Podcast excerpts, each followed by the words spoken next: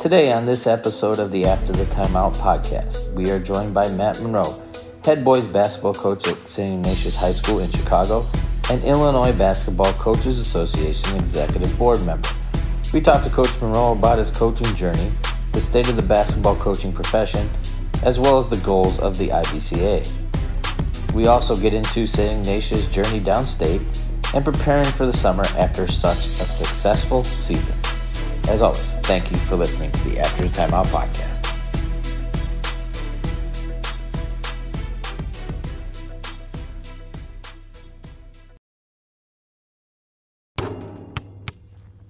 No.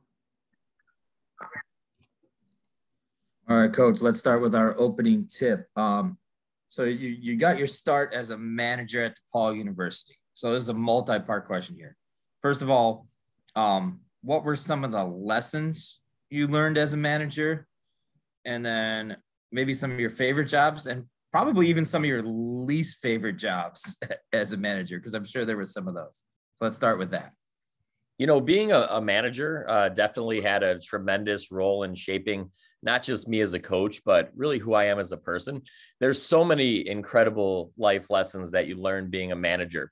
You know, uh, in terms of some of those lessons, I think the first one is uh, just the importance of having a really, really good work ethic. Um, you have to put in a ton of time uh, especially in unseen hours, uh, stuff that doesn't go noticed and, and stuff that's really important to the operation of the program. So developing that work ethic was a big part of my experience as a manager, but also understanding that there's no job that's too small that should not have the most attention that you can possibly give it. You know, even if it's washing the laundry or packing the bags or setting up the gym, you know, all those things make practice run, make a program run. So there never was a job that was too small to have us focus on and give our, our best effort. Um, some of my favorite responsibilities as a manager. Well, I was very, very lucky. Um, our DePaul University coaching staff at the time, uh, head coach Dave Leitao and his awesome assistants, they knew that I wanted to be a coach, and that was really what my passion was. So certainly, I had to do a, a, a lot of the roles that every managers do. Like I mentioned, you know, getting the practice equipment out, uh, doing the clock, washing the laundry, packing the bags but they also allowed me to do things that would help me through my coaching career. For example, um, I was in charge for a couple of years of our film exchange program for scouting, um, sending out VHS tapes uh, to other schools, uh, getting that dual deck tape recorder going to splice up games, uh, sending letters to other colleges and calling them to, to organize our scout film, typing up practice plans. Um, they would also let me sit in on meetings. That the coaching staff would have. Uh, they would talk with me about X's and O's, uh, practice uh, plans, and, and strategy for games. So it was a really cool experience. My favorite things were definitely the things that allowed me to kind of learn uh, as a coach. Um, and I would keep a notebook with me wherever I went. And every single time a coach said something, a teaching point, taught a skill, did a drill, uh, introduced a concept, I would take notes on every single thing that I learned, and and I still have those that I reference today. Uh, some of the jobs that weren't fun, I mean, I did learn how to do laundry uh, by being a manager. It's not something that I knew how to do before, uh, so it had a practical purpose, though it wasn't the the most fun thing to do. Uh, certainly, having to to rush and and clean up uh, the floor if anyone fell down, you know, wasn't the most glorious thing, but it was important. Um, I really enjoyed doing the clock because it gave me a front row at practice every single day. Though there was one time that I couldn't get the shot clock straight, so Coach Leitao had to make me run a few laps for messing it up uh, one time too many. But being a manager was an outstanding experience. I was actually talking with one of our uh, graduating seniors today, and uh, he's really close to committing to being a manager at the University of Oklahoma. And we had talked about all these experiences and how it really shaped me into the person I am today, and I'm forever grateful for them. Uh, now, uh, were you as good as the broom guys today? Like the broom guys that wipe up the sweat today, they're pretty quick. Like, what was your what was your broom time? Yeah, so uh, I'm so old, we actually did not have that technology. Oh, you just use a uh, towel. Yeah, we would always. I mean, you had the manager stance. You had your DePaul shirt on and your matching shorts with the towel over your shoulder. And we didn't have any fancy broom to wipe up the sweat off the ground. We had to get right back down to our knees and and wipe it off by hand. So um, it was not. Uh, we, we, didn't have the speed that the guys have nowadays. It's certainly you were, you were living the rough life. VHS and uh, towels on the floor, crawling on the floor. Yeah, I think I dated myself a little bit with uh, some of those manager explanations. So All right. So then you go through that whole whole process as a manager. Kind of what made you decide to go the high school level instead of the college route, right? Because you know you're kind of in that zone as a manager. Maybe you move up as a lower level assistant, right? You kind of kind of go through that level college wise, or you know, you're getting your degree, things like that. So what made you just made that decision for you? Well, I've been wanting to be a coach since I was eight years old. Uh, my dad was a coach. Uh, when my brothers and I would play basketball out in the in the driveway, certainly I would play, but I would also pretend that I was the coach as well. It's something I always wanted to be. My eighth grade uh, yearbook uh, predicted that that would be my future profession, basketball coach. But even though I wanted to be a coach from a young age, you know, I wasn't quite sure what level uh, I wanted to pursue it at. And so when I was a manager at DePaul, excuse me, I certainly really uh, enjoyed being a part of the college game. Uh, I love traveling. I, I, got to sit on the bench for two NCAA tournament games. Coolest experience ever. Um, but then I was also studying education, uh, starting to be a social studies teacher. And when I did my student teaching my senior year, I absolutely fell in love with teaching. Uh, and to me, you know, it kind of married uh, the two things that I that I enjoy the most professionally, teaching and coaching. And to be honest, it's really one and the same. Uh, I teach social studies during the day, and I teach basketball after school in the gym. And so that's something I really was drawn to. Um, the second thing that really kind of made me choose to pursue high school over college was I saw how much the guys that were coaching were on the road. And, and I wanted a situation that was maybe a little bit more feasible to have a family. And the third thing that really drew me to, to high school was the fact that I felt like at that age, at the age that our, our players are in at high school, that I could have um, a really, really great opportunity to have an impact on their lives and, and their overall development as young people. And finally, um, I really, really looked at the opportunity to develop a program, uh, to have multiple levels, and to develop that comprehensive program that student athletes, you know, enter freshman year and work their way through the varsity and, and those different levels. I, I really was drawn to that aspect of program building as well. So, kind of to build on that, you and I were kind of having this conversation off air a little bit yesterday, but you know, you were an assistant at, at a, a, few places, Niles West and Vernon Hills and Deerfield and, and obviously St. Pat's. You know, what were some of the things you kind of learned at each stop that you kind of still use today? Um, and then maybe just a, a lesson or so, because you worked for for four great head coaches there. You know, maybe a, a lesson or two from from one or one or two of them. Yeah, you know, I, I've been very, very lucky. Um, in my 20 years coaching, I, have been able to have a, a diverse um, amount of experiences. Uh, I worked for different coaches that had different styles and different situations at different schools. And I was very, very lucky to do that. And I took away a ton from each experience, whether it was coaching AAU or junior high basketball or working at these different high schools. You know, my first high school coaching job, I was, uh, I started coaching when I was a senior in high school, but my first high school coaching job was at Deerfield High School, my alma mater, when I was a freshman in college. So I was working with kids that were my classmates and were my friends. So it was a unique situation. And, and it was also unique in the sense that, you know, Deerfield had a, a legendary coach, uh, someone that has served as a mentor to me, someone that was a true inspiration to me, and his name was Steve Pappas. We actually play in a shootout at DePaul Prep every single year in his honor since he passed away about 15 years ago. And um, the year I started coaching was the year after he retired. So it was really interesting seeing a program uh, being kind of taken over by a new coach following a legendary coach. And I learned a lot of lessons through that experience. And also, the program was kind of in a, a little bit of a downturn. And it was also interesting how uh, our coaching and our coaching staff ended up having to manage those expectations and how they had kind of changed over the years and trying to build that program back up. Uh, it was also a, a, really a crash course in X's and O's. I learned how to teach motion offense and man-to-man defense, a lot of stuff that, you know, I, I didn't necessarily see the teaching end of it uh, growing up as a player and an aspiring coach. So I learned some really valuable lessons in that regard. And then um, when I was student teaching, I student taught at Niles West. So I ended up volunteering there um, for one year with the varsity. And I got to learn from a guy named Josh Grant, who played in the NBA, played for Rick Majerus over at Utah, and uh, coached at, at Lake Forest before he went to Niles West. And you know, he had a different view of the game, taught it differently, different strategies, different X's and O's, different teaching points. And I was able to be a sponge in, in terms of learning that different perspective uh, as well. I also learned about time management while I was student teaching and uh, coaching at Niles West. I was also um, coaching junior high basketball at Daniel Wright in Lincolnshire. I was working with the Deerfield feeder program as an assistant and coached AAU. So sometimes I would coach three practices in a day um, and it was awesome. But I really learned how to how to manage my time, and obviously as a head coach, that's extremely important. Uh, then I went to Vernon Hills, and I was there for two years as a head freshman coach.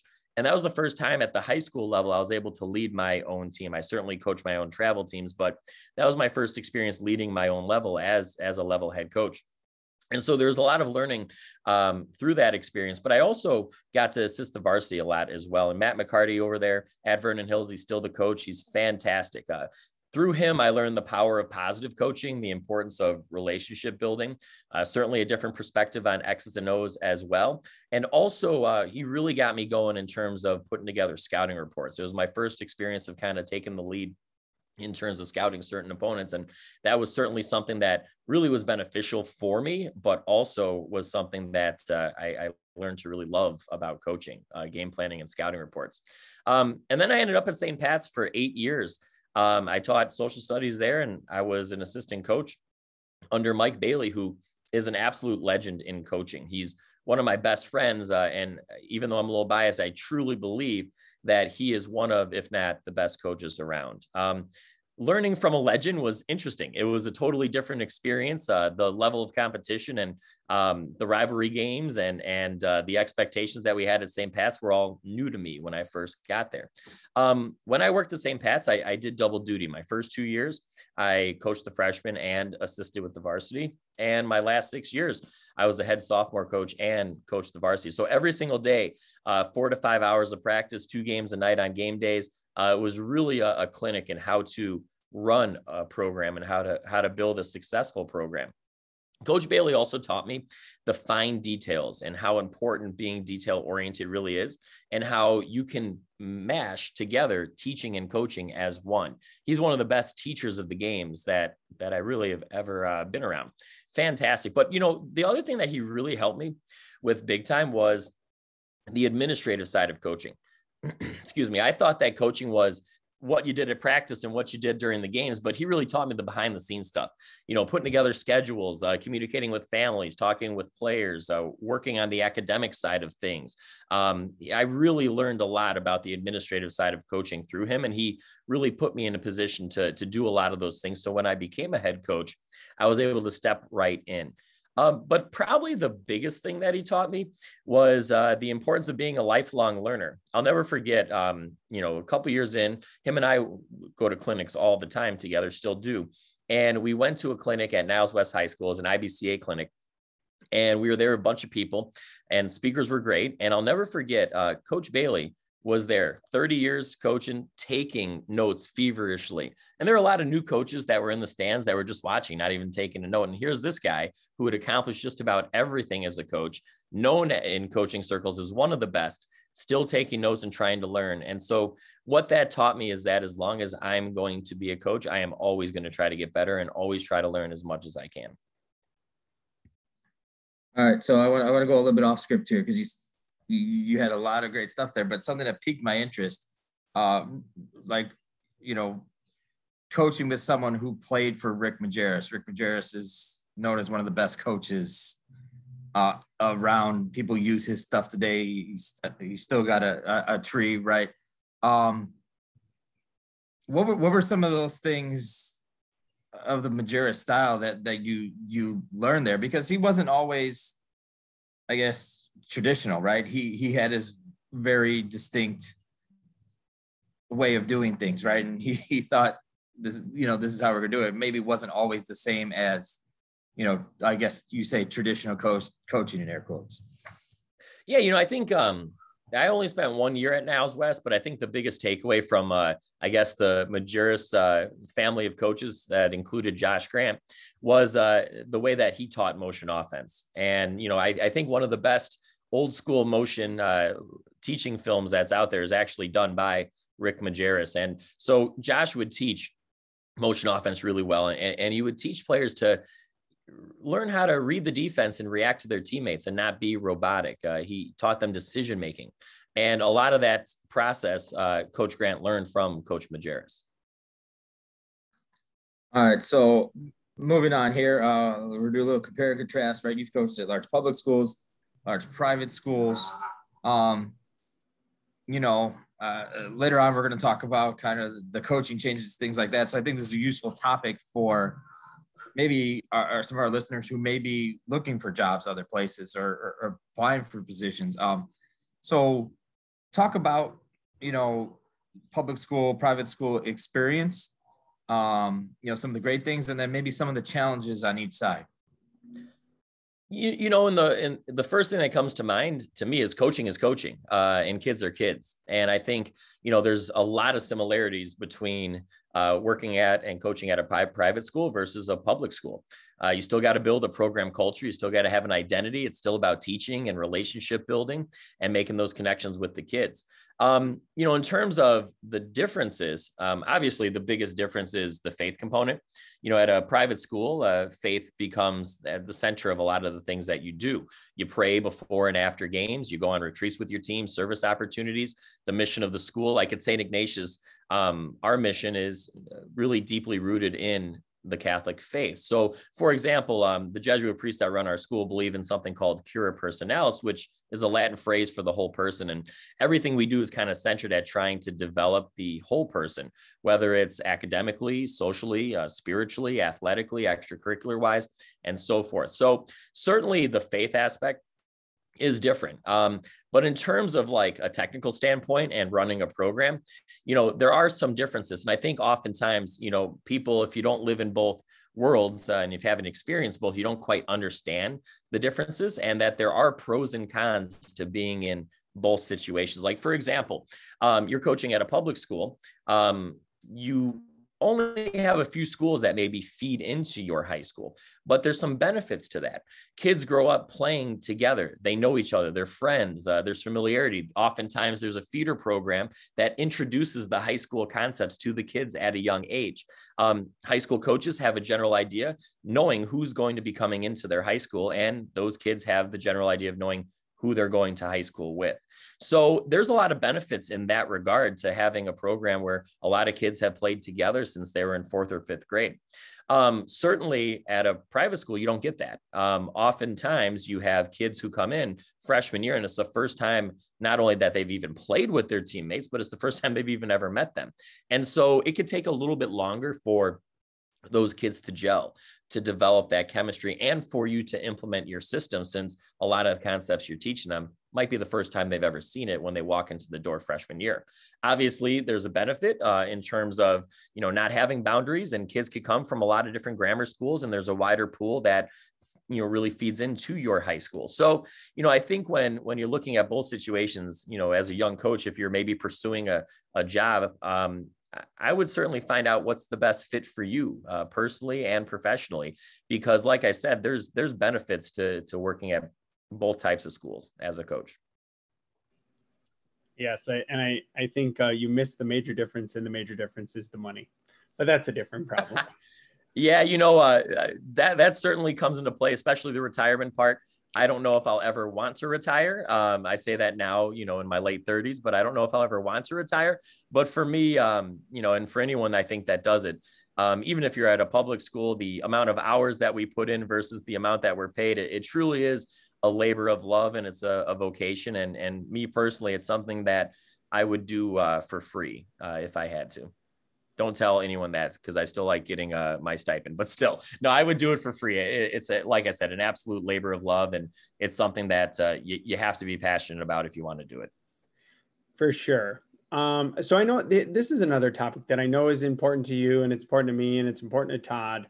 Um, but you know, you you are on the executive board of the IBCA, and um, you know we we've had multiple uh, members of the IBCA board um, whether it's Jim Tracy or others, just to kind of talk about that organization. Um, but from from your standpoint, I, I, think you offer a unique vantage point for you. Why was it important for you to get involved that majorly in the in the state's coaches association at such a young age? Um, you know, I can speak from personal experience. There's often times where I'll come to a meeting and you and I are there, and we're quite often the youngest two in the room. So, um, you know, for you, you know, why, why was that so important to get involved early and kind of what are your goals for the organization? Yeah, you know, when I first started coaching, um, my dad was a coach, like I mentioned. Um, and so he would bring me to coaches clinics all over the place. I mean, I remember one time going to Connecticut to watch a, a Nike Elite clinic. So one of the things that I would do a lot early on is I would go to the local coaches clinics, and a lot of them were run by the IBCA. And I remember to go to the clinic, you had to be a member. So I must have been 18 years old, and my dad uh, got me all signed up to, to be a member of the IBCA. So I'd always get the quarterly newsletters uh, from Coach Rolinski, who was the founder and the leader of the IBCA for so long. And I always wanted to stay connected. And I always saw um, on those letterheads that would go out all the the leaders in coaching. Uh, the the district reps the executive board members would all be listed on that letterhead. And i thought that was a really cool thing to not only be able to be a coach but to be a, a leader within your profession and a voice to help other coaches. And so when i was at st pat's uh, i was still an ibca member for a long time but when i was at st pat's Coach Bailey was heavily involved. Uh, he's been a president with the IBCA, a vice president, and now he's currently the associate uh, executive director. So must have been my second or third year. Um, I have a little bit of a background in technology. So uh, the IBCA needed a little bit of help with their website. And uh, I jumped at the opportunity to, to help them out. And as time went on uh, and I got to develop those relationships, with other members of the IBCA and I got more comfortable and more confident, uh, I really started to try to take on more and more of a leadership role within the organization. And I think it's really important. Um, you know, coaches, uh, we have a unique job and, and we are in a really great fraternity that uh, really is closely connected and supports one another. And I love advocating for other coaches and advocating for the growth of our game. And uh, it's a responsibility that I, I really take seriously and I really, really enjoy. Um, there's a lot of things that we're working on as an organization. There's a lot of benefits to being in our organization. Certainly, there's a lot of things that we do in terms of honoring coaches. Uh, we have our All Star games, our, our All State teams for players, our Coach of the Year awards, our Hall of Fame, our Milestone Awards, our Hall of Fame banquet. All that stuff's great. Uh, and we really enjoy being able to celebrate the, the amazing accomplishments of our peers. But also, a, a big responsibility of ours is, like I mentioned earlier, trying to grow the game working on supporting coaches, setting up mentorship programs, connecting coaches, developing relationships across the state with coaches of all different levels and and all different uh, experience levels. So it is something that um, that I really enjoy, and it's an organization that I, I'm really passionate about, and I think does so much good for our game uh, across the state. We're actually honoring or uh, celebrating our 50th year as a uh, organization this year. So there's a lot of cool stuff that we've gone back and and looked at in terms of looking at the impact of the IBCA over the years. All right, so let, we're gonna I'm I'm gonna get to the mentor thing in a moment because I know that's a, a big thing for you and me, but I, I want to kind of just touch bit, a little bit because I know you are one of our representatives that kind of attends the national coaches you know conference yearly as well. Um, so the, the first part of this question is for you, and I'm sure the shot clock will get mentioned in this conversation.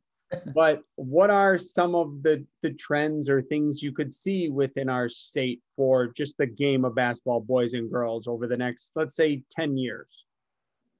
You know, there's a lot of opportunities, I think, for the game to grow over the next uh, five years. And there's also some threats to the game as well that uh, we can experience and, and that hopefully we can try to avoid. In terms of uh, growth opportunities, obviously the shot clock is one of them. Uh, more and more states seem to be adopting the shot clock. The National Federation of High Schools um, gave states a choice whether or not they they use it, which is a huge step in the right direction. Obviously, there's arguments for both sides of it. I think when we're looking at the shot clock, uh, you know, a lot of the um, problems with it would be finding people to operate it and and the cost of it. Though certainly a lot of the other states that have adopted the shot clock have found solutions to those issues. And a lot of the coaches in those states, at least the ones that are represented at our conference for the NHS BCA, have uh, come back with some pretty positive reviews about implementing. Even the guys and girls that weren't necessarily in favor from the beginning uh, have said some pretty, pretty positive things about it. Um, I think the game has really grown and continues to grow in terms of uh, what players and teams can do. It's really quite amazing seeing how skilled players have become and and how um, adept they have been at adjusting to the changes in the game. I think the game is more exciting to watch now uh, more than ever, really. And a lot of that has to do with how skilled the players are and how competitive the coaches have been and how creative everyone has been to try to, to win games and, and try to be the best. So there's so many things that have been growing uh, within our game that are awesome, but there's a lot of threats that um, really can get in the way of the development of basketball. Um, not in any particular order, but first and foremost, uh, turnover in coaching has uh, really been alarming the last couple of years. And it's not something that we just see in the state of Illinois. When we go to our national conference every July, this is something that's going on really all throughout the country. Uh, there's a lot of reasons behind the coach turnover. Um, at least my theory and, and a lot of what others have said in other states, really it comes down to four different things. Number one, and we'll get into mentorship, but a lot of coaches are finding themselves in a position where they don't have good mentors. They don't have someone that they can rely on for advice, someone that is invested in them, but not in the thick of it with them. Um, so mentorship hopefully is something that our organization and organiz- coaches organizations all across the country can really uh, invest in to help coaches in, in terms of their longevity. Uh, the second thing is a lot of uh, coaches are, are getting jobs at a really young age without a lot of experience. I know uh, everyone on this call, you know, we've certainly spent a lot of time as assistant coaches um, before we became head coaches, and that certainly helped prepare us for that transition.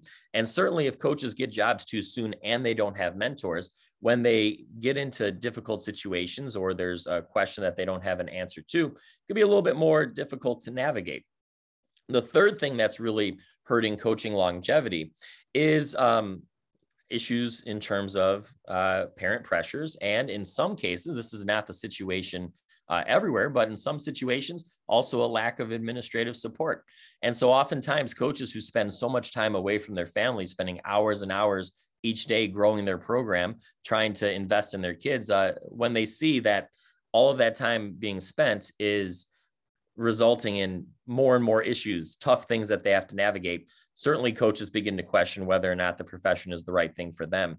And then the fourth thing I think is really new is COVID. I think a lot of coaches spent a lot of time at home uh, during the holidays, during Thanksgiving and Christmas, and they ended up uh, seeing what it was like being home during the holidays with their family, especially those with younger families. So I think longevity in coaching, turnover in coaching, is uh, certainly a threat uh, to the development of the game of basketball.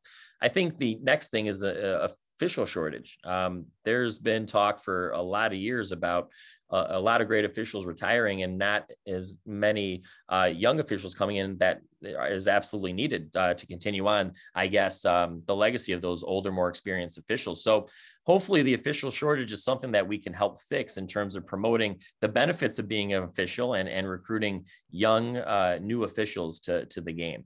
So I think those are all kind of things that are, are certainly uh, strengths and, and opportunities in, in basketball in the next five years, but also threats uh, to the growth of the game as well. So here's an interesting, just a twist to this is for you, is there something that other states do that maybe we you wish Illinois did as far as the game? Uh, well, for me personally, uh, shot clock is right up there. I mean, uh, a lot of the yeah, a lot of the states that uh, that we've talked to that have just implemented the shot clock, like I said, absolutely love it. a couple of my friends from Georgia are super excited about them recently uh, implementing it, for example, and uh, they speak really highly of it. So that's one thing. Um, but to be honest, you know, this is going to sound like I'm, I'm a little bit biased, but I guess I am. I think in Illinois, we do a lot of really good things. And I think there's so much to, to celebrate. Certainly, it's not perfect. And there are a lot of things that we continue to really need to look at developing and growing. But I do think Illinois does uh, overall a really good job of growing the game of basketball. But certainly other states with the shot clock for sure. Other states have talked about the mentorship programs that they're starting as well that we're hoping to uh, duplicate here. All right. Um, maybe let's get into a since we're, on the topic of, of Illinois, a, a very controversial topic in Illinois of where the state championship games are held. Um, right? You go back and forth, right? You look at some of the higher divisions. Uh, uh, John and I had talked about this in what was it, February, right? Looking at and, and, I think we were asked uh, by the coach of Amundsen girls. He asked, he was asking yeah. us questions about it on in the show. Right. You know, you look at a lot of the maybe 3A, 4A, and, and a lot of the teams come from Chicago and the Chicago area, right? Just because there's not a lot of lot of teams. So, uh, you know, they, they, they combined it, they're playing everything. We had um, right, at least on the girls' side, we had the third place game, and maybe it was later, you know. So um, I guess what is the I guess the process and the ongoing conversations on that, and, and kind of trying to find the right balance for everybody because it's obviously a you know, you know tough to accommodate teams downstate and teams from the Chicago area. Um, so you know, I guess that's one maybe one of the more controversial topics besides the shot clock in the state of Illinois. You know, I, I think um, Illinois is a, a, really unique state. Um, number one, because of our size, uh, we're a big state geographically, but also because I think we're many different communities uh, in terms of, you know, what people want and what they need and uh, what they expect. So, for example, you know, if you're coaching in downstate Illinois and, and you're coaching at a small school, your motivations, your needs, um, what you want is going to be different oftentimes from maybe someone coaching at a, a, big school in the city. And that's actually one of the challenges that we face, uh, you know, in our organization, the IBCA, is making sure that everybody feels and everybody is represented the best they possibly can be. Um, you know, when it comes to the state tournament, I, I know uh, I'm a part of a committee that meets with the IHSA a, a couple of times every single year.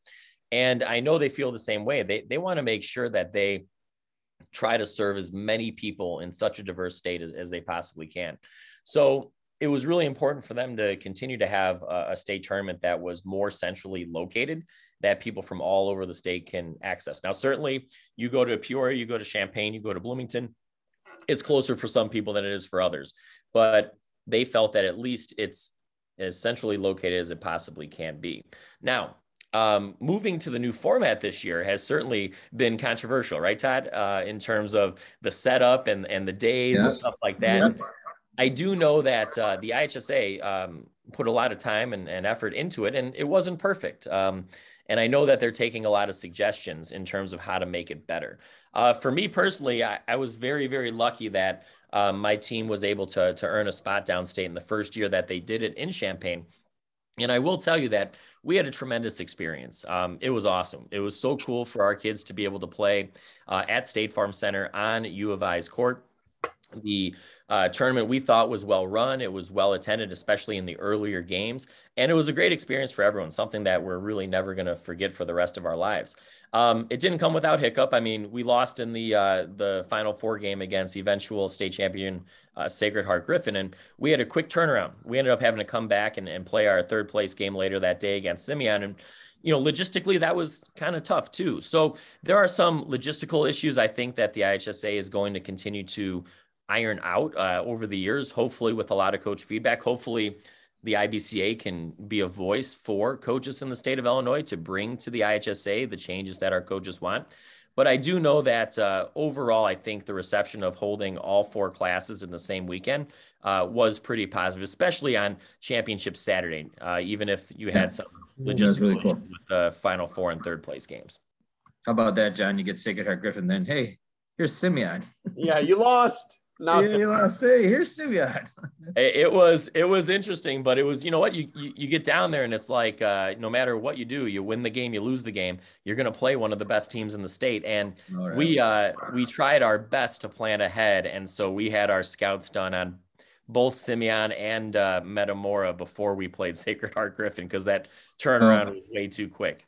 And I get I not not that you know obviously we have huddle and all those things now, but at least Simeon's in the city, right? You you know them, you kind of you you see them, right? You you have a you have a pretty good idea of what what Simeon is going to do, so that maybe makes it a little bit easier. But in theory, I guess, right? In theory, maybe not in practice. yeah, in theory, and we actually, um, just to be safe, I, I started collecting film on opponents um, from all throughout the states. Uh, right around the beginning of January, uh, kind of looking where all the the sectional uh, seatings uh, shaped up. So we tried our best to be as forward thinking as possible, uh, but certainly, you know, you don't know until you know uh, who you're playing that next game.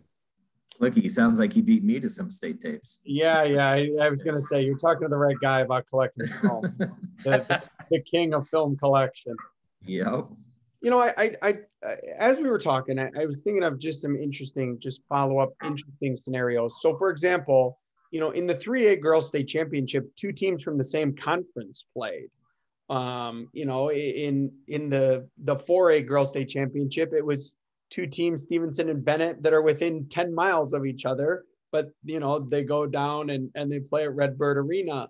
So, you know, I, I wonder too eventually if there, there, you know, and I understand the geographical things of a sectional, but I also wonder if there will ever be a way to look at it. So, for example, like in my sectional, three of my conference opponents are with me. I know in, in Todd's sectional, you know, in Todd, Todd plays in the East Suburban, where you obviously came from, from Pat's. You know, in the East Suburban Girls Catholic League, if you look, almost all of them win a sectional. So, you know, I wonder, you know, if there ever will be a discussion of maybe how to move that around a little bit as well. Yeah, I think there is. Um, we, as an organization for the IBCA, went down uh, to meet with the IHSA a, a, couple of years ago, right before the pandemic, because we were interested in seeing how they decided who was going to play in what sectional. And uh, Kurt Gibson and Beth Sauser, our two uh, boys and girls basketball moderators, ended up uh, sharing their computer screen, and they had a map that had it, really looked like a pretty complex math equation, uh, geometry, which I was not good at. And there were lines and and and and highlighted uh, cities and and all sorts of stuff on this map, and they were trying to connect it kind of like a spider web, and it looked pretty complicated, but certainly you know, I think there's there's room for improvement. Um, you know, having two conference teams play each other downstate is is certainly not ideal. I, I think a lot of it has to do with geography and school size, and every uh, class is is way different. I mean, if you go to 4A down south, you might have a regional opponent that's two hours away, whereas you're in 4A up on the north side of the city and you're playing schools that you already played. So I think um, there's probably no easy way to do it, but I, I certainly think that we need to continue to bring suggestions to the IHSA about stuff that works for coaches and more importantly, stuff that works out for our kids. So I, I do. I, I, before we kind of just move on to some other things, I, wanted to really talk about this the mentor program, and I know that was the number one thing you kind of brought up in your point about you know why coaches are leaving at such a young age. I guess you know in your mind why why is that so important? I mean, I I know Todd and you and I we can name our mentors off the top of our head for sure. Um, you know, I've had many conversations with Bailey myself um, but you know, why why is that so important to you, and and what would your goal be? Well, like you mentioned, I, I think all of us could you know name our mentors uh, and the people that have been so important in our lives and in our coaching career. And just speaking from personal experience, you know, I've been a head coach now for six years, um, and I've been a coach now for 20. And, you know, I love this profession. I wouldn't want to do anything else, um, but it, it, it's not always easy um, especially when you move into the role of a head coach. You know, you succeed and you fail in a very public way, and every decision you make is scrutinized by everybody watching because most people have either played the game or are fans of the game. So, you know, those are our challenges, um, you know, that present itself to every single coach. And I think it's important to have somebody that is experienced, that is invested in you, but isn't in the thick of the day-to-day activities that you are in to be a sounding board for you. You know, I'm very lucky. I have Coach Bailey, uh, Jim Tracy at St. Lawrence, obviously leader of our IBCA. Um, those two guys, for example, Coach McKenna, Hall of Fame girls coach at St. Ignatius. These are all people that have been really important to me in terms of my development as a coach and have also been a tremendous support structure in place when I needed help or I needed an idea or I needed to, to have validation for a decision that I was about to make. You know, I think having them there really has been instrumental in terms of you know, making sure that I am making the right decisions, but also making sure that I feel supported. Because sometimes being a head coach can be a lonely job. Um, you know, you work with incredible people. I mean, I have a coaching staff that's amazing that I all that I think are really all you know some of my closest friends. But at the end of the day, uh, as a head coach, everything falls on you. And so having that outside support is invaluable to help you navigate those difficult times and and to stay the course and stay positive. So the importance of having a good mentor i think is is well established and you know it's not just in coaching it's really in any walk of life so as an organization the ibca is trying to find ways that we can create a program that's set up to help mentor people that maybe don't have natural mentors in their lives that maybe aren't as lucky as the three of us and so many others that have those experienced coaches to turn to. And so we're in the process of putting together what this looks like. Uh, we've contacted coaches from all over the state, from different backgrounds with different specialties and expertise and uh, different experience levels. And hopefully, uh, in the next year or so, we'll be able to roll out this program so that if someone has a question about leadership, about captains, about scheduling, about the one, two, two ball press, about how to navigate a difficult issue with playing time, whatever the case may be, um, hopefully we'll have people in place that are experts in those areas so that people who are in coaching have someone that they can turn to that maybe they otherwise didn't. Uh, and I think that's a, a, a, tremendous point. Agreed. Just in, in general, um, you know, I Coach Raymond at St. Viator, you know, uh, John actually hired me. We, we pick our chest brains, but like for me, basketball wise, I was more a, a, baseball guy. I did college baseball and things like that. So I, I took my coaching mentorship from, from that side. But like, you know, I'll even translate to the podcast here. Like, just by doing this podcast, I was thinking the same thing. So many great people that we made connections with. Yeah. You know, it doesn't have to be it's just somebody you can be like, hey, what do you think about this? Or, or you know, what do you think about this? Or have you ever had this? Um, just to have somebody to bounce those questions off of it, it is so important for for a young coach and and an experienced coach, right? Like, you know, I, you mentioned COVID and the and the changing landscape of coaching. Well, there's a lot of things now that maybe you're like, I don't know, like this has never happened before. So you try to get the experience of of other coaches and uh, ideas and combine them together and and make the best plan you can. So yeah, absolutely, absolutely. Oh, go ahead. Yeah. Oh yeah, I mean, I think you know, looking at you know some of these situations that we've been presented with the last couple of years, you know, dealing with COVID, um, none of us have been through this, but a lot of us have been lucky to have others to bounce ideas off of, even in these unprecedented times. Um, you know, I remember trying to put together, I think they told us on a Friday last year that we're going to start on Monday. Right. And I remember right. calling yeah. a bunch of people, Hey, what are you doing? What's the plan? How are you going to ease the kids into this? Yeah.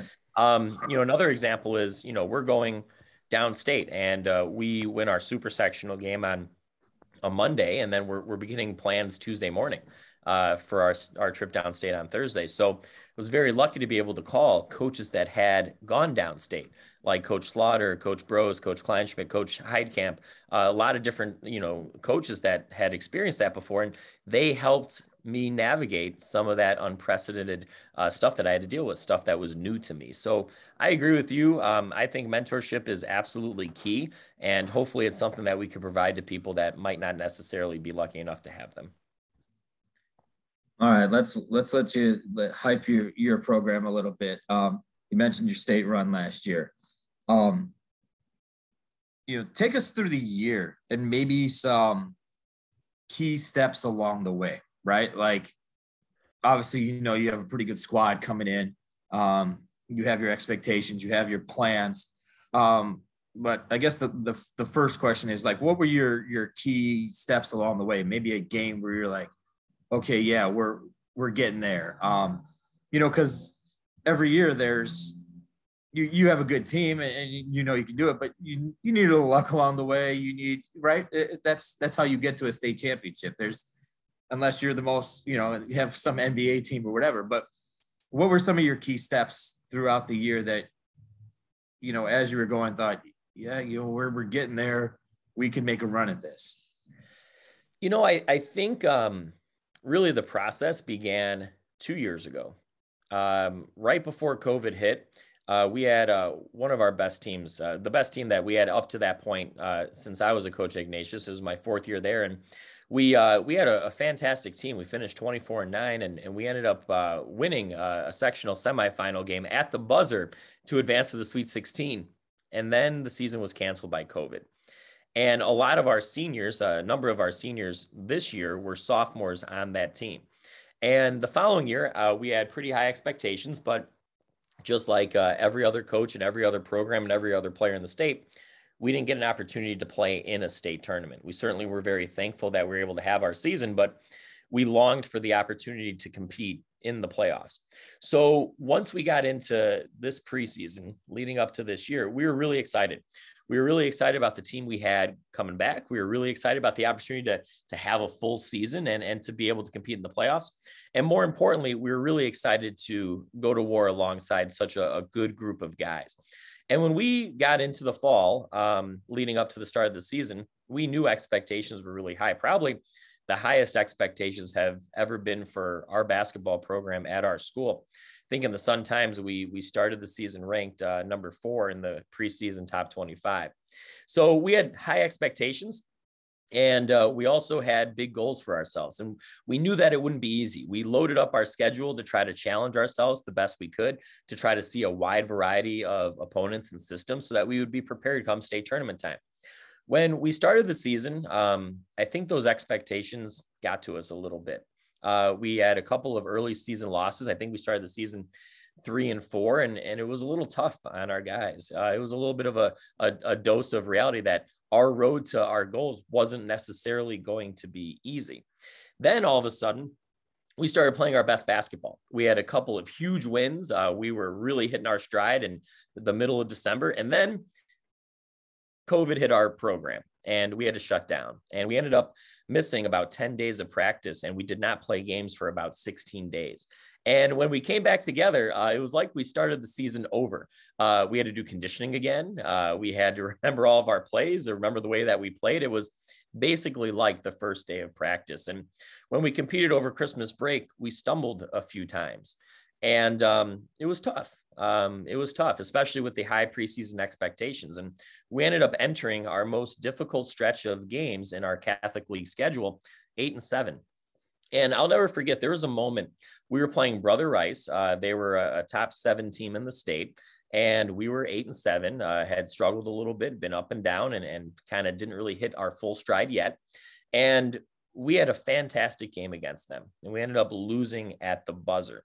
And there's no moral victories, especially in the Catholic League. But our guys in the locker room after, uh, they started to really believe and they started to feel more confident. And we ended up going on a really huge stretch where we ended up beating Bolingbrook the next day. Um, ended up beating uh, Mount Carmel for their first loss, and a couple other schools. DePaul Prep won our Jesuit Cup. All fantastic programs with outstanding teams, and that really helped us build our confidence. Uh, after that stretch, we dealt with some injuries and, and we dropped a couple of games um, that maybe we were favored to win. And, and the coaches that coached against us, the players that competed against us in those games, they certainly earned those victories. But what really stood out to me is when we stumbled again later on in the season, the lessons that we learned from the beginning of the season, how to stick together, the importance of perseverance through adversity, the importance of continuing to just focus on being the best versions of yourself every single day, living in the moment and playing present all those experiences that we dealt with earlier helped us navigate those stumbles that we had later on in the season. And I think those experiences served us well. We had talked a lot going into the playoffs and really throughout the entire season that everything that we learned together, yeah, our successes, but more importantly, the moments we fell short, those moments we fell short were going to be the reason why we were going to be successful later on. And I think we took those lessons and, and really applied them to go on a nice run in the playoffs and it was like i said an incredible experience. And you know to be honest um, handling adversity and, and going through a little bit up, of ups and downs and, and dealing with difficult situations uh, especially at the beginning of the year it could not have been possible unless we had a, a group of dedicated coaches on our staff that always bought in that always promoted a unified message. And that doesn't happen if we don't have a fantastic group of young men that cared about the program loved our team and played for one another. And that was a special group that persevered. And the story of that group, I think, uh, from now until I'm done coaching, will always be a story of perseverance and togetherness and never losing sight of, of what your ultimate goal is. All right, so let's transition going forward, right? You, you made that state run. You're you're going in the next year. Um, two part question here. What are your your goals going forward into next year? And then how does that translate into preparing for summer, right? Because everybody's like, oh, season's over, we got some time, and you look up and it's April, gonna be May, and oh wait, it's summer camp, right? So, you know, what are your goals, and then translate them to summer. In case anyone wanted to know, it's 45 days till summer camp, but I'm not that I'm. Well, where nobody's counting. we're all counting, but nobody's counting. Can't wait, actually. Um, yeah, you know, really, there as coaches, obviously things die down in the off season a little bit, but there's never time off, as you guys know. It's it's a year round thing. Always trying to to build your program and serve the kids. But Todd, I, I think that's a really good question. Um, what's interesting to me is, you know, the last six years building our program has been a process, and it's uh, been something that we've always kind of worked towards an end goal, and that was to get downstate. Now, the next chapter in our program is how do we maintain that level of success? How do we continue on that culture? And how do we even try to grow it even more? And so I think, you know, amongst our coaches and, and definitely amongst our, our players in our program, there's a hunger to continue on the legacy of the guys that graduated before them continue on what we achieved this year and, and to do it again and, and, to try to go even further. I was talking with uh, with one of our guys who was a freshman on our team this year. His name is Phoenix. And one of the things that he mentioned to me was, Coach, I want to go downstate every single year. So certainly, I think you know once we got uh, the taste of going to Champaign and having a great year the last couple of years, the kids want to do it again, and I know that they're hungry to do so, and they're working hard uh, on their own in the off season to to be prepared for us to to start June and hopefully start off strong. Um, in terms of preparation, I mean, you guys know, uh, you know, it's it's kind of a balance of wrapping up the past year and preparing for next year. Um, I meet with every single kid in our program, freshmen through uh, seniors, uh, managers, players, um, to talk about their experiences. So I'm just wrapping those meetings up. Um, and certainly reviewing all of our film, putting together teaching reels and highlight videos for our kids, but also, you know, put our schedule together for next year, trying to put our June schedule together so that we are seeing a, a, a, high level of competition so that we are seeing a variety of teams and that our kids have an opportunity to develop as much as they can at our camp and also to be challenged in those summer league games. So it's something that we're super excited about. Um, I think our kids um, learns a, a ton of valuable lessons themselves and from the people that came before them in our program. And I think they're uh, ready, willing, and and able to to try to uh, accomplish some great things next year too. If only it was easy as the freshman exuberance of, yeah, we're going to go down state every year." yeah, year. coach, I want to do it every year. Yeah, I loved it. I loved it. Hey, you never know, but uh, yeah. yeah, I love that spirit for sure. It's kind of funny when you know you first start out coaching, you think to yourself, man, I just want to be a head coach, and then you become a head coach, and now you want more. Now you want to be a successful head coach. You think to yourself, man, I just want to go down state, and then you get there and you're like, I want to win. I want to win the state championship. I want to come down again. I want to do this again. So it's certainly a, a, a fun progression and a, an exciting challenge. I think it's one thing building your program to get to a certain level, and then it's another thing trying to maintain that. So it's certainly a challenge that we're looking forward to, and um, it should be exciting. Should be fun. All right. So Todd and I, we Todd and I love when people tell their stories and and their elements. So before I move into the 30 second timeout, I wouldn't be a good podcast host if I didn't ask. In your state run, you're in your super sectional game, you're playing to go down state, and you're playing your mentor. How was that experience? It was unique. Um, it was unique. There, there's a couple of parts that were unique to it. Um, number one, obviously, the love and respect I have for Coach Bailey and for everyone in the St. Patrick community. Uh, before the game, I got a ton of texts from you know friends that taught there, uh, former players, uh, parents, uh, board members. I mean, you name it, uh, telling me they were proud of me and congratulations on getting there. They did not wish me luck in the game, but um, but they were they were so gracious and and so caring, and and so I got to see a lot of them even right before tip. So that was a unique uh, situation for sure. And then the other thing is, you know, Coach Bailey is someone that is one of my best friends and my mentors. So it certainly was was unique in that sense. And the other thing that that was kind of interesting is the last time St. Pat's went to a super sectional, I was an assistant coach there. And it was in 2015 when we played St. Joe's. We lost by one. St. Joe's ended up winning the uh, state championship that year. And the game was at the same gym. Uh, at Hoffman Estates High School. So it's kind of surreal in, in that sense. But I also think that, you know, the St. Pat staff and their players, uh, our kids and our coaches, um, certainly there was some unique circumstances there. But at the end of the day, the goal was the same. We want to go downstate and we're going to do everything we can to, to win the game. And so once that tip off uh, started and the, the game began, uh, it was all business for our kids and for our coaches.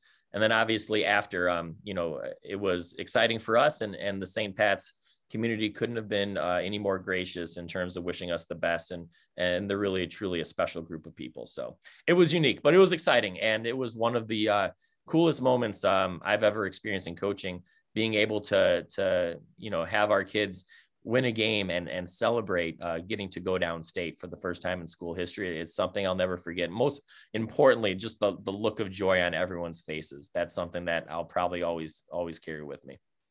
That is very cool. I think if uh, me and John ever played in a, like a sectional state championship, it'd be hilarious for the fans because we'd be just calling out each other stuff. Well, yeah, that that would that would. It'd we just be going back and forth. There'd be no scouting report considering our press break yeah. is literally called the same thing. Yeah, we we just call each other's plays for each other. That's, that's, we that's, we have some of that, um, but after I left, uh, St. Pat's kind of changed their offensive and defensive system, so uh, it's a little bit more different than you would anticipate. Though certainly, you know, if you play um, against us or Pat's, uh, Bennett, um, you play uh, against Maine East maybe in the future with uh, Sergio Murrow getting yeah. the job there. There's certainly some commonalities too that you'll see. So as we move into our last two segments, this one we uh, we call 30 second timeout. Um, we this is kind of our opportunity to give the coach that were on with us just the, the platform to talk about whatever they want. It can be about their program, their family. Uh, we've had people talk about coaches' wives. We've had people turn uh, the topic back on us and interview us, um, which we're never ready for. So that's always interesting. Um, but it's your platform, you know, your 30 second timeout. There's no referee in your timeout. So it's a loose 30.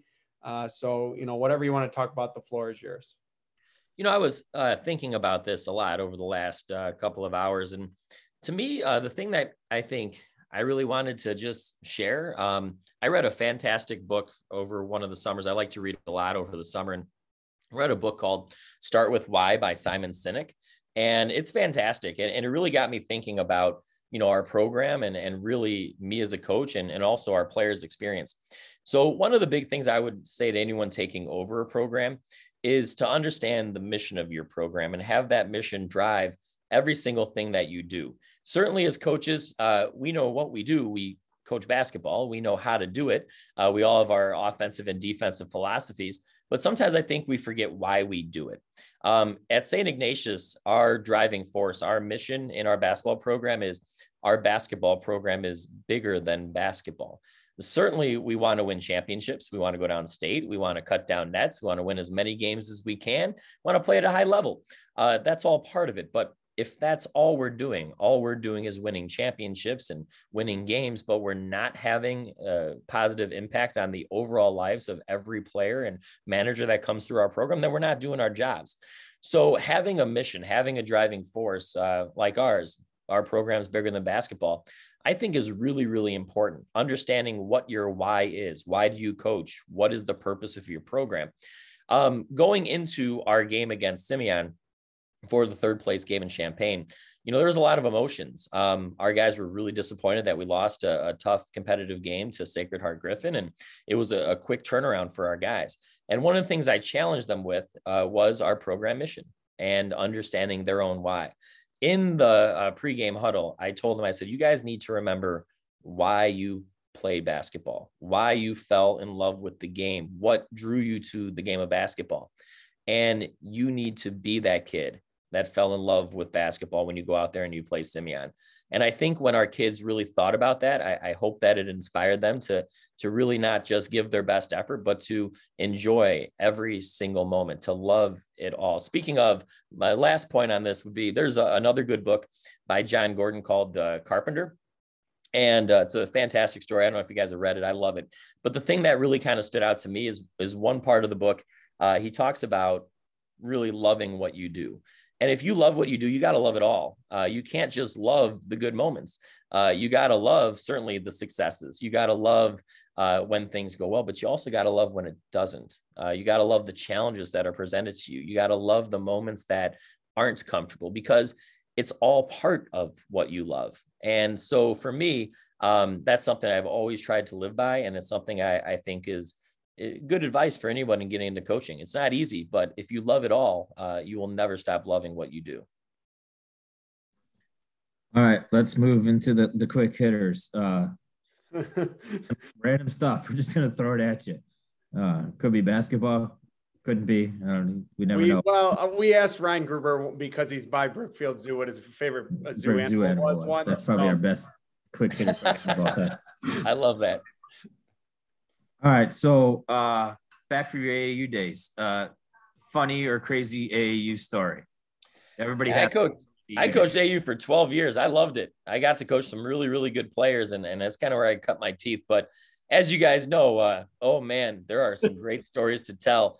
Um, the, probably the couple that really stick out to my mind. Um, number one, uh, when I first started coaching, uh, Jeffrey Jordan was on our team. He's a fantastic player, and um, we ended up going. It was must have been when he was in eighth grade, and we went to Orlando for nationals. And uh, somehow, randomly, the AAU organizers decided that they were going to match us up on a Saturday night at seven o'clock against a team called the D1 Greyhounds that OJ Mayo played on. And OJ Mayo was like at that time the next LeBron James. I mean, everyone was talking about him. And I'll never forget, uh, the gym was packed. Uh, it was a big time atmosphere. And uh, we were at the Milk House at the Wide World of Sports. I think they call it something different now at Disney. But um, that's also where the Tampa Bay Buccaneers did their summer training. Hmm. So halfway through the game, uh, this was just a few years after they I think they won the Super Bowl. Simeon Rice, for example, Warren Sapp, they came into the game and started watching. So it was literally uh, one of the coolest atmospheres I ever saw. We lost, but it was a fantastic game. But it was a really cool thing to experience. Um, one of the stories that I, I was actually just sharing with uh, one of our parents the other day was uh, I never forget. We were playing. Um, it's when I used to coach at, at Full Package Athletics, and we were playing at, at one of the rich high schools, um, and we were supposed to play at like 10 a.m. And at three in the morning, I got an email and a phone call from the tournament director saying, no, no, your game's at seven.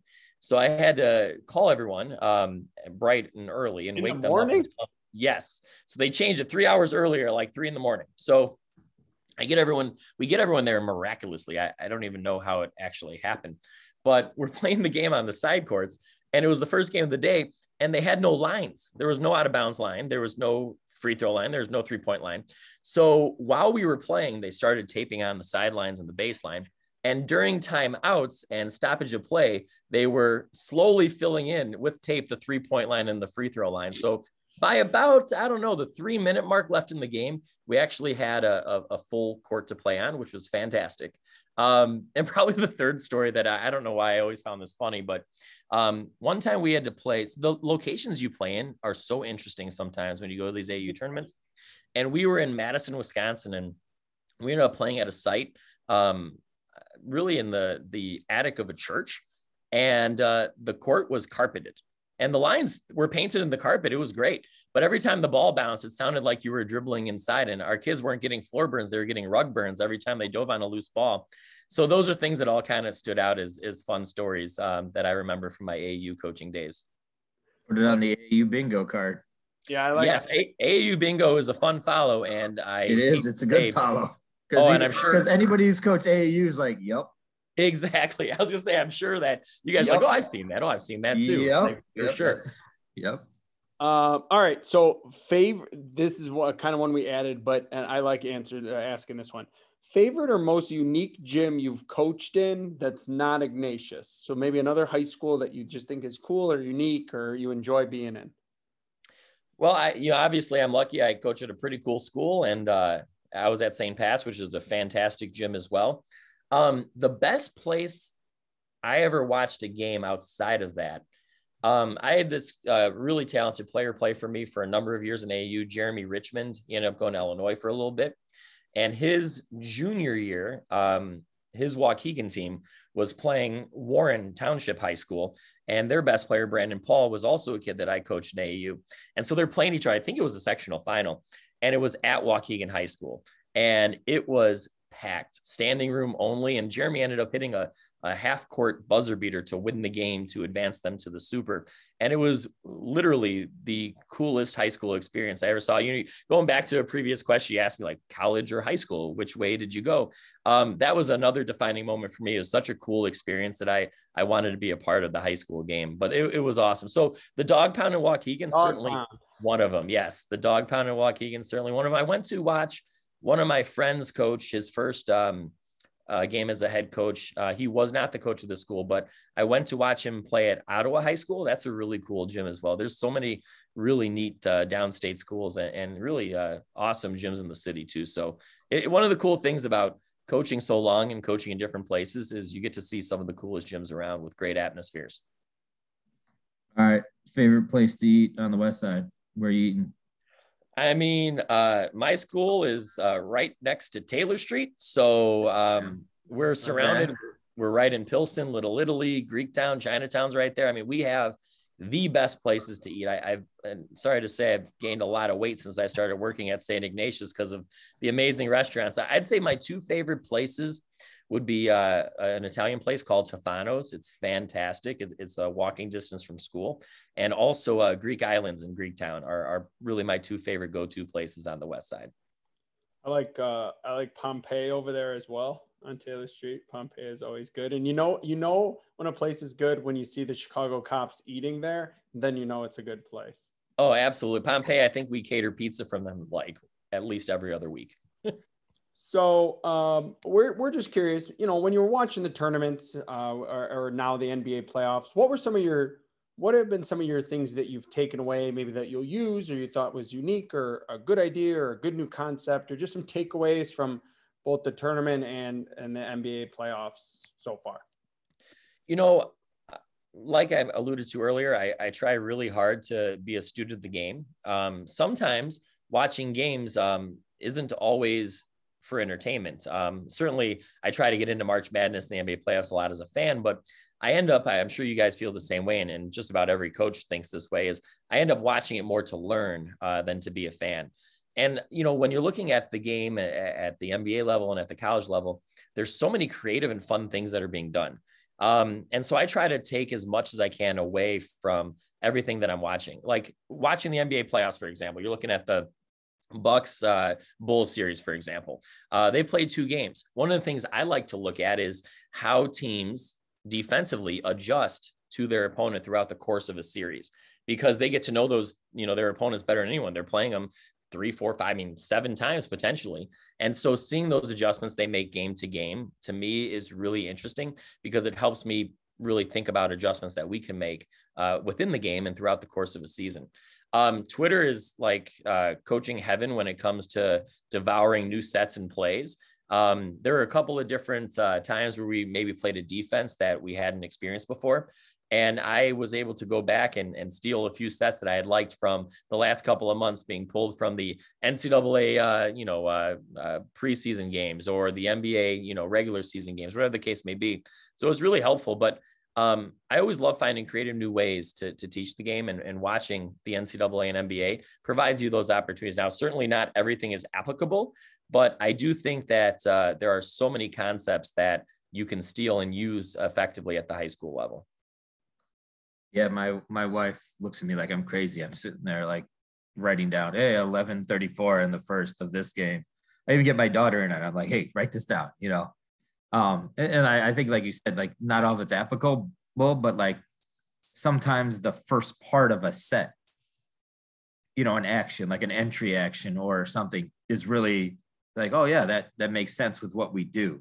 You don't have to run the whole thing, right? Because NCAA, NBA gets really complicated after that, right? There's elaborate stuff, but yeah, I really like that. All right, so let's go to pregame meal or maybe a superstition you have.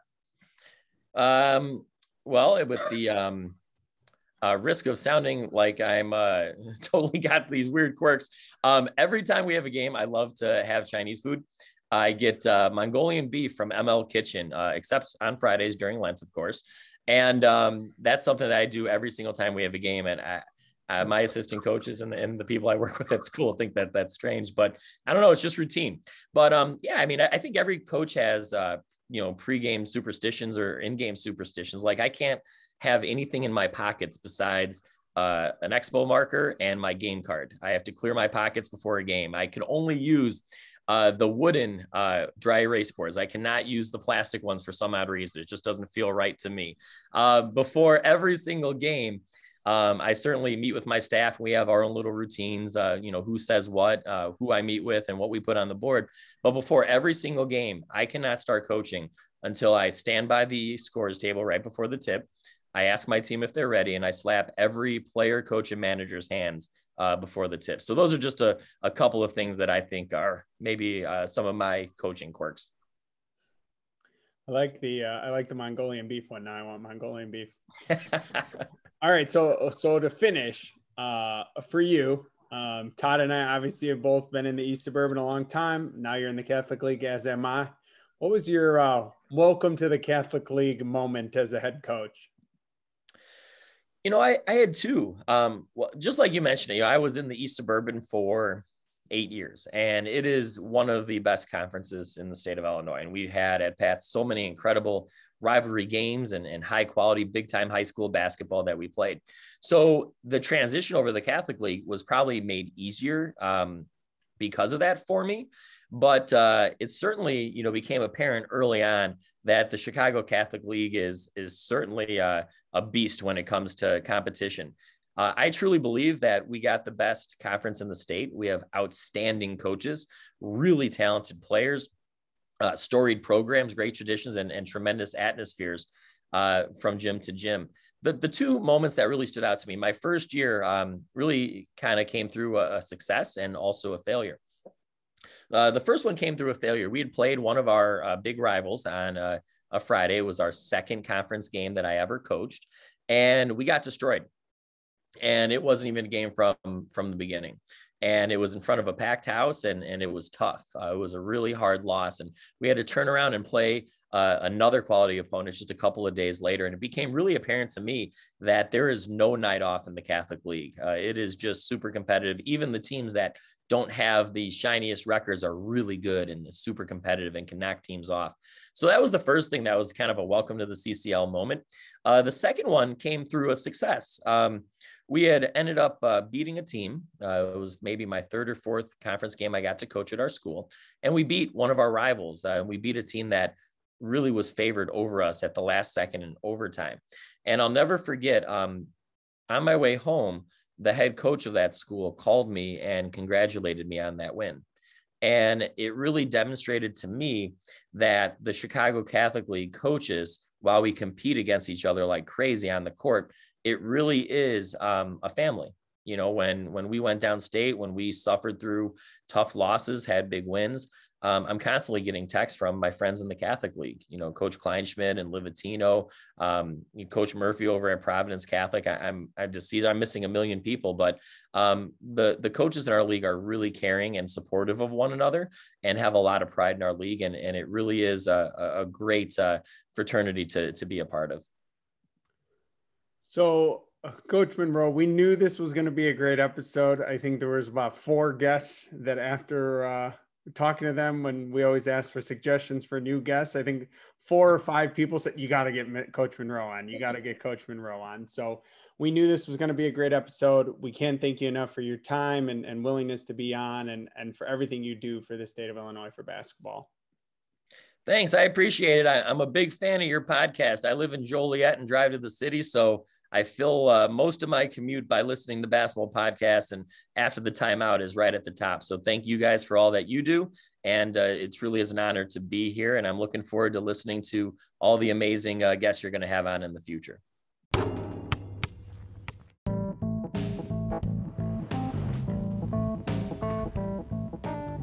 Thank you for listening to another episode of the After the Timeout podcast, hosted by Todd Zazadil and John Plicky.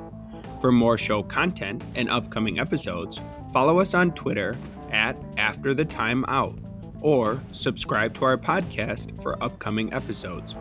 For show inquiries, you can email us at afterthetimeout at gmail.com. You can find all of our previous episodes on Anchor, Spotify, Breaker, Radio Public, Pocket Cast, Google Podcasts, and Apple Podcasts by searching After the Timeout. We appreciate you listening. Tune in next time for more coaching content in game, out of the game, and anything in between.